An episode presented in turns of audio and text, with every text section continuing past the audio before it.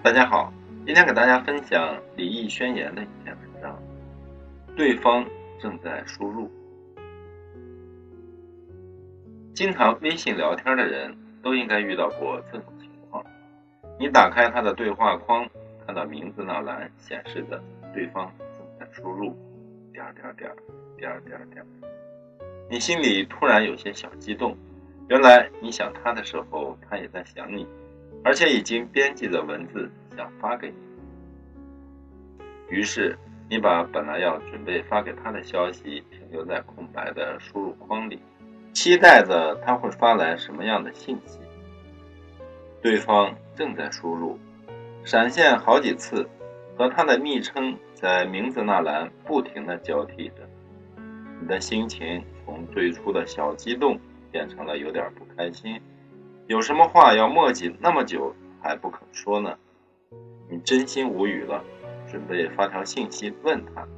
突然，名字那栏恢复了正常，只剩下熟悉的昵称，而你原本想要对他说的话也没有心情再说出口了。你删掉了已经编辑好的信息，他为什么不敢按下发送键呢？微信窗口显示是交互的。你能看到他，他也能看到你。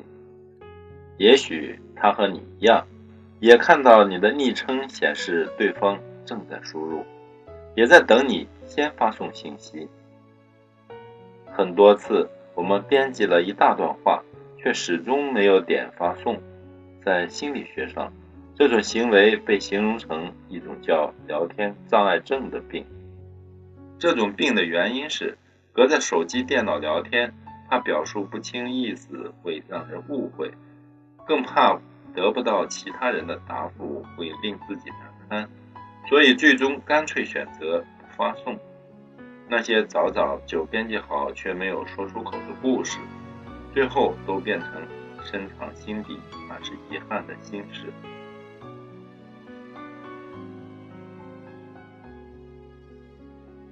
昨天同学聚会。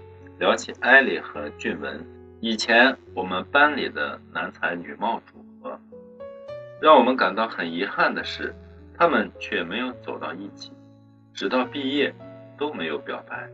其实他们心里都互相喜欢对方，只是没人敢去捅破这层窗户纸。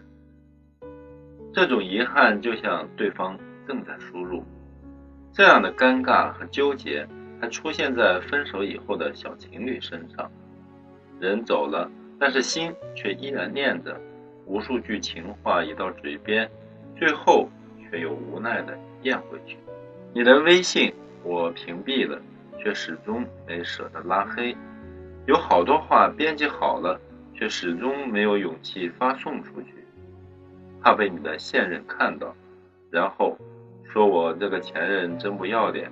分手了还不忘勾搭你，更怕确认发送消息后，系统提示你不是对方好友，请重新添加好友。对方正在输入，除了选择是不是要发送之外，其实还有另两个选择：要不要忘了那段情，要不要放下那个人不再联系呢？有什么想说的话，就面对面直说吧。别隔着手机聊天，望着屏幕一次又一次的落泪，却始终不肯点击发送。